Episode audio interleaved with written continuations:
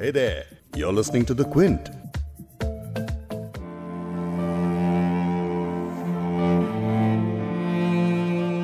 अब कहाँ जाऊँ? कहीं दिमाग नहीं काम कर रहा। खाने के लिए तो कुछ है नहीं। पैसे दस रुपया साथ में निकला। मेरे रिटायर का साठ लाख रुपए था। हम तो जाएँगे तो हमसे रहा नहीं। जाएगा वहाँ। मगर अपना घर बार को छोड़ के कैसे आएगा? भाई इंतज़ाम को सहूलियत होगी। पुलिस साथ देगी तभी तो जा पाएँगे। ये वो औरतें हैं जिनके पास कुछ दिन पहले तक अपना खुद का एक घर था, जिसमें वो अपनी मर्ज़ी से रह रही थी, अपनी मर्ज़ी से सारे काम कर रही थी। सुबह अपने बच्चों को उठा के स्कूल भेज रही थी, फिर उनका इंतज़ार करती और उनके लौटने पर उनके साथ बैठ के खाना खाती। कुछ महिलाएँ तो ऐसी भी थीं जो बेटी की शादी के लिए रुपए जमा कर चुकी थीं और बस उन्हें अब शादी होने का इंतज़ार था। वहीं कुछ औरतें माए बनने वाली थीं। लेकिन अब इन महिलाओं के पास अपना घर नहीं है, वो नॉर्मल ज़िंदगी भी नहीं है। ये सब बेघर हो चुकी हैं। दिल्ली दंगों की वजह से बेघर हुए लोगों के लिए शिव विहार के मुस्तफाबाद ईदगाह में दिल्ली सरकार ने रिलीफ कैंप्स बनाए हैं। आज पॉडकास्ट में आपको इन कैंप्स का हाल बताएँगे और दंगों के सर्वाइवर से सुनेंगे उनकी कहानियाँ। क्विंट हिंदी पर आप सुन रहे हैं बिग स्टोरी पॉडकास्ट। मैं हूँ फबीहा सैयद। इस पॉडकास्ट में जानेंगे कि दिल्ली में दंगों के बाद बने रिलीफ कैंप में लोग किस तरह रह रहे हैं क्या क्या सुविधाएँ हैं क्या क्या तकलीफें हैं। मजबूरी है हमारी। जो हम रह रहे हैं आज इस मोड़ पे हमें ला खड़ा कर दिया। सोचा भी नहीं था ऐसा हो जाएगा हमारे साथ में। अब कब माहौल सुधरेगा कब सरकार करेगी ये तो मुझे पता नहीं है। सभी लोग आते हैं गलियों के घरों के वेरिएशन करवा के कि ये आप पैसे मिलेंगे और ये होगा। देखो कब मिले और साथ ही बात करेंगे क्विंट के अस्मिता नंदी से जिन्होंने इस कैंप से ग्राउंड रिपोर्टिंग की है। अगर वो चाहते भी है कि घर वापस जाए तो उनके पास कोई चांस नहीं है कि वो वहाँ पे वापस जाए। तो शायद उनको थोड़ा वेट करना होगा कॉम्पेंसेशन के लिए ताकि वो लोग थोड़ा एक और लैंड खरीद सके या प्रॉपर्टी खरीद सके जहाँ पे वो लोग शिफ्ट कर सके। लेकिन आगे बढ़ने से पहले एक रिकैप नॉर्थ ईस्ट दिल्ली में हुए दंगों में पुलिस ने 700 से ज़्यादा मामले दर्ज किए हैं और करीब 2300 से ज़्यादा लोगों को या तो गिरफ़्तार किया गया है या हिरासत में ले लिया गया है। इस हिंसा में अब तक तिरपन लोगों की मौत हो चुकी है। करीब 200 लोग घायल भी हो गए हैं। वहीं आर्म्स एक्ट से जुड़े करीब 50 मामलों को भी दर्ज कर लिया गया है। लेकिन जो लोग बेघर हुए हैं, उस गिनती का क्या, उस आंकड़े का क्या? दिल्ली दंगों में कई लोगों के घर और दुकानें जला दी गईं।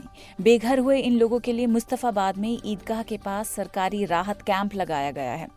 इस कैंप में करीब 800 लोग रह रहे हैं, जिनके लिए वहाँ पर रहने और खाने पीने का इंतज़ाम किया गया है। इन कैंप्स में कपड़े दिए जाने के अलावा मेडिकल और लीगल मदद भी मुहैया कराई जा रही है, लेकिन पिछले हफ़्ते हुई बारिश की वजह से राहत शिविरों की हालत खराब हो गई है। लोगों के सोने के बिस्तर गीले हो चुके हैं और खाने का सामान भी भीग गया है। ऐसे में स्थानीय लोग और एनजीओ मिलकर इनकी आ, मदद कर रहे हैं। इनकी व्यवस्थाओं को दुरुस्त करने में जुटे हैं और खाने के सामान का इंतज़ाम कर रहे हैं। इस वक्त मेरे साथ स्टूडियो में द क्विंट की रिपोर्टर अस्मिता नंदी हैं जिन्होंने मुस्तफाबाद ईदगाह से ग्राउंड रिपोर्टिंग की है। अस्मिता आप वहाँ किस तरह का मंजर देख कर आई हैं? ज़रा वो हमें बताइए। मैं इस मुस्तफ़ाबाद ईदगाह में जो कैंप लगी हुई है, उस पर मैं गई थी वहाँ पे और वहाँ पे मैंने जब मैं पहले दिन गई थी तो वहाँ पे सूखा हुआ मंजर था मतलब लोग वहाँ पे बैठे हुए थे, बाहर बैठे थे, कुछ अंदर कैंप के अंदर बैठे थे। वहाँ पे डिफरेंट सेक्शंस लगे हुए एक एक औरतों के लिए है, एक मर्द के लिए है। कुछ बच्चे भी खेल रहे थे, ऐसा भी देखा कि वहाँ पे जो डोनेटेड क्लोथ्स है, वो लोग उन, कुछ बच्चे, कुछ बच्चों ने मुझे वहाँ पे कहा कि वो लोग कोरोना वायरस के डर से वो जो कपड़े दिए गए हैं वो पहन भी नहीं पा रहे हैं। हम्म। और जो बहुत छोटे छोटे बच्चे थे उसी पे खेल रहे थे। तो बहुत ही दुख मतलब दुखी एक काइंड ऑफ़ अ सीन था। नेक्स्ट डे जब मैं गई थी सेकेंड डे जब मैं विज़िट किया उस उस वक्त तक बारिश हो गई थी दिल्ली में तो हाँ. बारिश की वजह से जो कैंप के जो टेंट के अंदर पानी चला गया था तो बहुत लोग हैं वो बाहर बैठे हुए थे क्योंकि टेंट साफ़ होने टेंट साफ़ हो रहा था तो जो परेशान लोग थे जिन्होंने अपने कुछ ही दिन पहले जिनके पास घर था जिनके पास बिस्तर था प्रॉपर सोने का जगह था वो जो सब बाहर बैठे थे इंतज़ार करे कि कब सूख जाए वो अंदर जाके बैठ सके अंदर जाके वो थोड़ा आराम कर पाते हैं कर पा हम्म। कर सकते हैं तो बारिश की वजह से बहुत ही प्रॉब्लम हो गई थी कि एक एक वीडियो भी आया था जो रात में वहाँ पे जब बारिश हुई थी तो पूरा जो कैंप है वो फ्लड हो गया था उसमें पानी भर गया था और अ, मैंने कुछ औरतों से जब वहाँ पे बात की तो उन्होंने कहा कि जो कैंप चला रहे हैं उन्होंने अ, उस रात को उन्होंने उनको कहा था कि आप मस्जिद के अंदर जाके बैठ सकते हैं लेकिन वहाँ पे ऐसे औरतें भी है। एक बात समझना बहुत ज़रूरी है जो वहाँ पे जो डिस्प्लेस्ड लोग हैं वो सभी अ, ऐसा नहीं है कि बहुत पुअर फैमिली से आते हैं कुछ ऐसे भी फैमिली से आते हैं जो लोअर मिडिल क्लास या मिडिल इनकम ग्रुप से आते हैं right. जिनके पास वो क्वालिटी ऑफ़ लाइफ और डिग्निटी उनके लिए बहुत मैटर करता है उनको उनको ये टेंट में रहना बिल्कुल भी पसंद नहीं है कुछ लोग ऐसे भी मिले जो कह रहे हैं कि उनको उन, वो बहुत शुक्रिया अदा करते हैं जो जिन लोगों ने कैंप लगाया है क्योंकि इसके पहले जब उन उनको घर से भागना पड़ा था वहाँ पे वो लोग चमन पार्क में एक जगह सब लोग मिल के रहते और बहुत डर का माहौल था वहाँ पे। तो वो एटलीस्ट वो लोग थैंकफुल है कि सर के ऊपर छत तो है हाँ। तो चलिए अब मैं आपको सुनाती हूँ ऐसे लोगों को जिनसे अस्मिता ने बात की है जो वाकई में कैंप के चैलेंजेस से जूझ रहे हैं। सुनिए। मजबूरी है हमारी? जो हम रह रहे हैं आज इस मोड़ पे हमें ला खड़ा कर दिया। सोचा भी नहीं था ऐसा हो जाएगा हमारे साथ में। अब कब माहौल सुधरेगा? कब सरकार करेगी? ये तो मुझे पता नहीं है। सभी लोग आते हैं गलियों के घरों के वेरिएशन करवा के कि ये आप पैसे मिलेंगे और ये होगा। देखो कब मिले। कल बारिश हुई थी तो सबसे बोला था औरतों से यहाँ पे जो भी है यहाँ के गार्ड उन्होंने बोला जिसको दिक्कत है वो मस्जिद में जा सकता है। तो हम लोग मस्जिद में चले गए थे। तीन चार रोज गई थी बाकी नहीं गई थी। अ, दो हफ़्ते बीत चुके हैं वो राइट होने के बाद और अभी तक ये जो कैंप लगा है मुस्तफ़ाबाद ईदगाह में ये एक्चुअली कुछ लोकल वॉल्टियर्स ने शुरू तो किया उन्होंने जगह बताई थी आप गवर्नमेंट को आप सरकार को। उसके बाद आप सरकार के जो वक्फ बोर्ड है उनके लोगों ने ये कैंप आके पूरा सेटअप किया है। मतलब उन चीज़ें लगी खाना टॉयलेट मेडिकल लीगल सब कुछ जो हेल्प चाहिए वो जो कैंप वो फैसिलिटीज़ है ये वक्फ बोर्ड की तरफ़ से ही हुआ है। लेकिन वहाँ के जो लोकल्स है और जो वॉल्टियर्स है, बहुत सारे लॉयर्स वॉल्टियर्स कर वॉल्टियरिंग कर रहे हैं, जो डॉक्टर्स है, वो भी वॉल्टियरिंग कर रहे हैं तो वो सब मिलके वहाँ पर काम कर रहे हैं।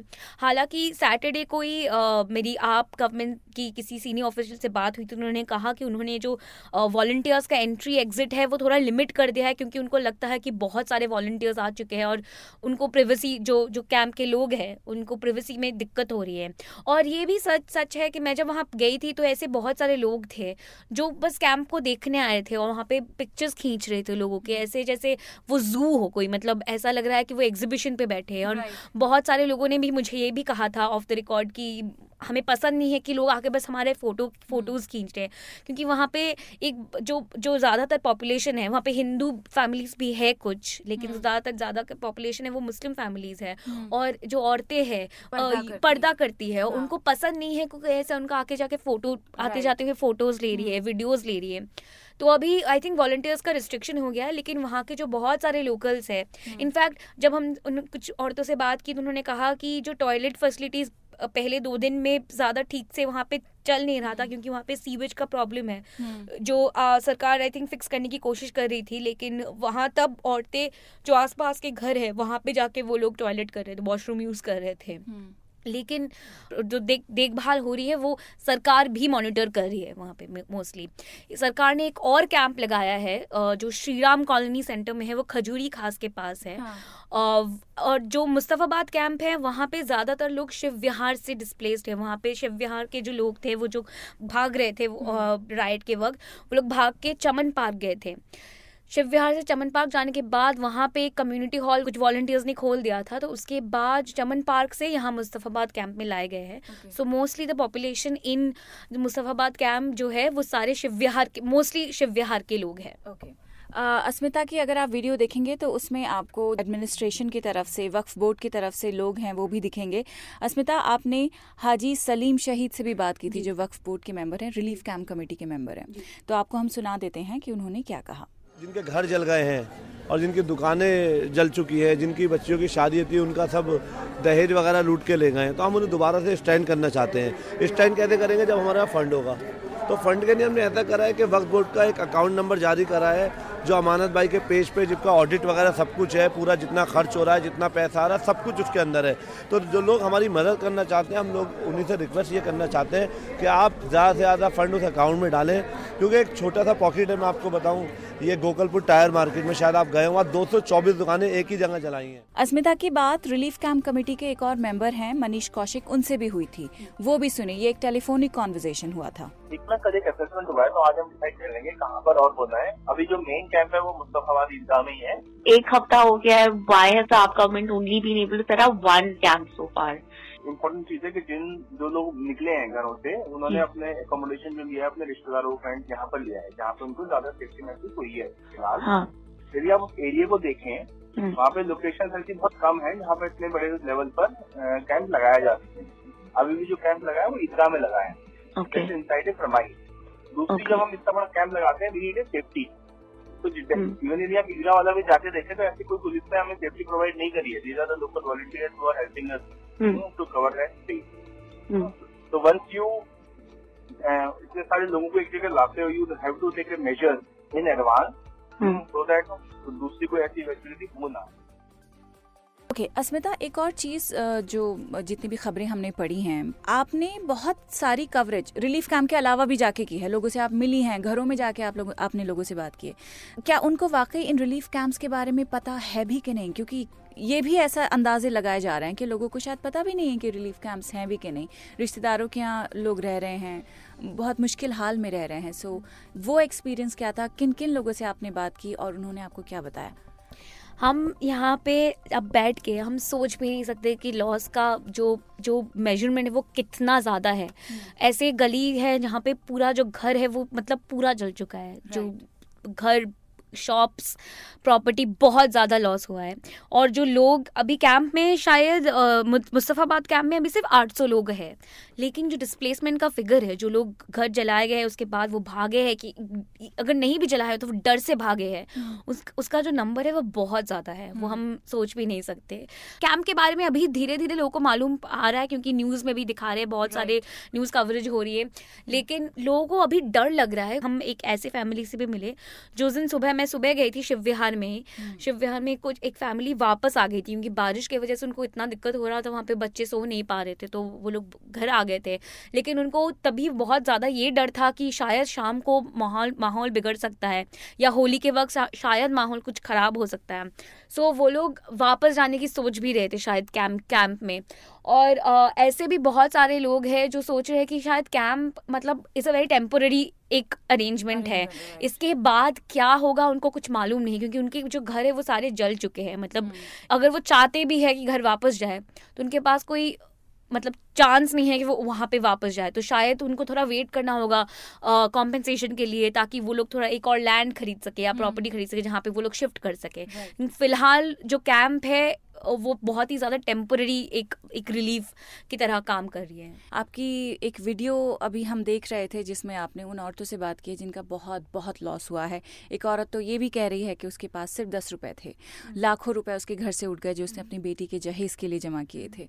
ज़रा उन औरतों के बारे में हमें बताइए how was the experience of course वो एक्सपीरियंस हम सोच भी नहीं सकते लेकिन आप पत्रकार हैं आप ग्राउंड पे हैं आपको बेहतर अंदाज़ा होगा। हम्म।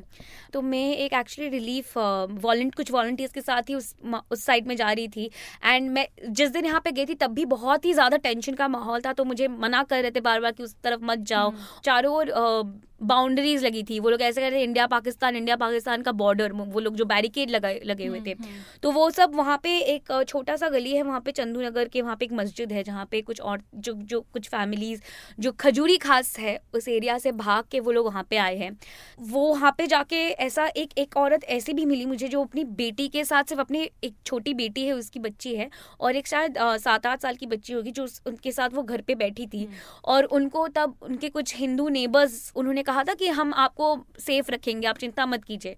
लेकिन उनका कहना है कि जब जो भीड़ आई जब मॉब आई तो उनके हिंदू नेबर्स ने उनको पॉइंट आउट कर दिया था कि यहाँ पे मुसलमान के घर है खजूरी खास में गली नंबर चार में। Okay. वो सबसे ज़्यादा उनको अफेक्ट किया। उन्होंने वो कह रही थी कि जिन नेबर्स के साथ जिन पड़ोसियों के साथ इतने सालों से वो रही है उनको ऐसा करते हुए देख के उनको इतना ज़्यादा डर बैठ गया कि वो कभी वापस नहीं जा पाएगी।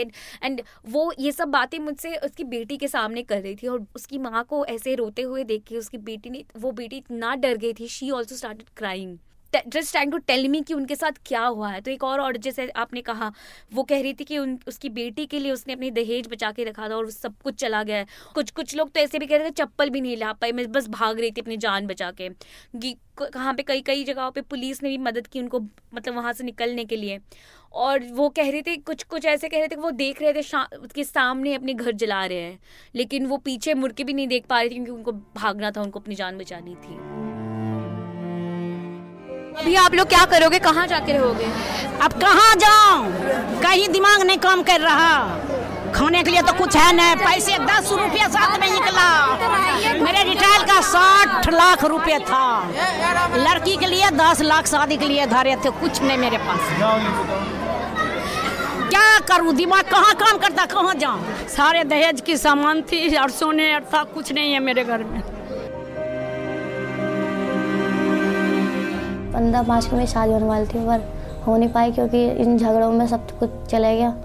और मम्मी भी की, मम्मी, तबीयत ख़राब है इन सोच सोच के, क्योंकि घर में कुछ भी नहीं है।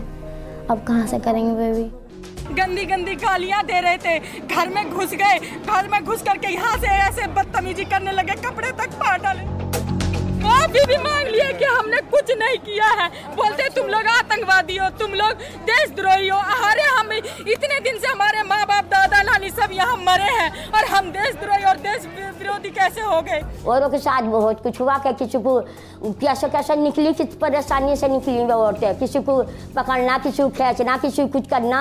डर डर इतनी डर बैठा हुआ था उनके दिलों में बस पूछना कैसे कैसे वह निकल के बेचारिए हम तो जाएँगे तो हमसे रहा नहीं जाएगा वहाँ? मगर अपना घर बार को छोड़ के कैसे आएगा? भाई इंतज़ाम को सहूलियत होगी पुलिस साथ देगी जब भी तो जा पाएँगे। नहीं अब देखो वहाँ रह नहीं पाएँगे अब। ऐसी हालत देख तो। लोगों के दिलों में दहशत पड़ी हुई है ना? बहुत बुरा बुरी आँखों से देख रहे हैं वहाँ के लोग। दिल्ली की हिंसा में जान और माल दोनों ही का जो नुकसान लोगों को हुआ है, उसकी भरपाई तो सालों तक भी नहीं हो पाएगी, लेकिन फ़िलहाल कुछ राहत ज़रूर मिल सकती है। इसीलिए दिल्ली सरकार ने मुआवजे की घोषणा की थी। अगर किसी बालिग की मौत हुई है तो उसके परिवार को दस लाख रुपए मिलेंगे। नाबालिग की मौत पर पाँच लाख रुपए। गंभीर रूप से अगर कोई घायल है तो उसे दो लाख मिलेंगे और कम घायल होने पर बीस हज़ार रुपए देने का ऐलान किया गया है। इन दंगों में अनाथ हुए बच्चों के लिए भी दिल्ली सरकार ने तीन लाख का मुआवजा देने का ऐलान किया है। अब वापस आते हैं अस्मिता के पास। अस्मिता आप जब मुस्तफ़ाबाद रिलीफ कैंप में गई तो वहाँ पे क्या कॉम्पनसेशन दी जा रही थी उस वक्त? मुआवजा नहीं मिल रहा था लेकिन वहाँ पे ऐसे लीगल कैंप्स कुछ वहाँ पे हेल्प कर रहे थे। सुप्रीम कोर्ट बार एसोसिएशन के कुछ वॉल्टियर्स थे जो जो सर्वाइवर्स है उनको मदद कर रहे थे कि वो एफआईआर फ़ाइल कर सकते हैं ताकि उनको एटलीस्ट मतलब मुआवजा मिल सके। एक और बड़ी बहुत ज़्यादा बहुत बड़ी प्रॉब्लम ये है कि बहुत लोगों ने अपनी डॉक्यूमेंट्स जो है जो आई प्रूफ्स है वो सब कुछ खो दिया है क्योंकि वो जल जल गए होंगे। घर। तो वो वापस जा भी रहे तो नहीं मिल रहे किसके पास डॉक्यूमेंट्स है भी नहीं। तो इसके बारे में मैंने एक्चुअली आप गवर्नमेंट से बात की थी एक मनीष कौशिक से बात की थी तो उन्होंने कहा है कि उनका कहना है कि किसी को अभी ज़रूरत नहीं होगी आईडी प्रूफ की, और ये सरकार की ज़िम्मेदारी है कि वो लोग वापस जो आईडी कार्ड्स है, वो सब कुछ बना के दे इनको। लेकिन आप समझ सकते हैं कितना पूरा डॉक्यूमेंटेशन इतना पूरा रिकवरी इतना कॉम्पेंसेशन में बहुत ज़्यादा टाइम लगेगा। तो उस बीच क्या होगा, कैसे लोग सस्टेन करेंगे रिलीफ कैंप ये सोचने वाली बात है। अब आपको सुनाते हैं कि निज़ामुद्दीन, जो एक सर्वाइवर हैं, जिनसे अस्मिता की मुलाकात मुस्तफ़ाबाद रिलीफ कैंप में हुई थी, वो 1984 में हुए दंगों के हवाले से, मुआवजे के हवाले से एक नाउमीदी जता रहे हैं। सुनिए उन्होंने अस्मिता को क्या बताया। सन चौरासी में जब इंदिरा कांड में झगड़ा हुआ था, तब मैं लक्ष्मी नगर काम कर रहा था। लोग कहते हैं कि जी, मुआवजा मिल जाएगा, मुआवजा मिल जाएगा। लोग अभी तक मेरे मिलने वाले, ये कह रहे मुझे अभी तक नहीं मिला। तो ये क्या दे देंगे?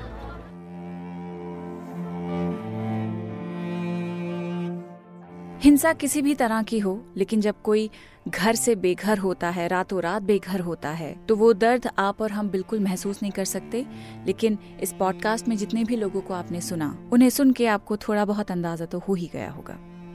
इन कहानियों को सुनकर हमें तो लगा कि काश ये बस एक ख्वाब की तरह होती, जिसे हम एक बुरा सपना समझ के भूल सकते। लेकिन अब एक ऐसी हकीकत है, जिसका साया बहुत समय तक, बहुत लंबे टाइम तक आपका, हमारा, हम सबका पीछा करेगा। इस पॉडकास्ट के एडिटर नीरज गुप्ता हैं और इसे प्रोड्यूस किया है फबीहा सैयद ने। अगर आपको द बिग स्टोरी सुनना पसंद है तो क्विंट हिंदी की वेबसाइट पर लॉग ऑन कीजिए और हमारे पॉडकास्ट सेक्शन का मज़ा लीजिए।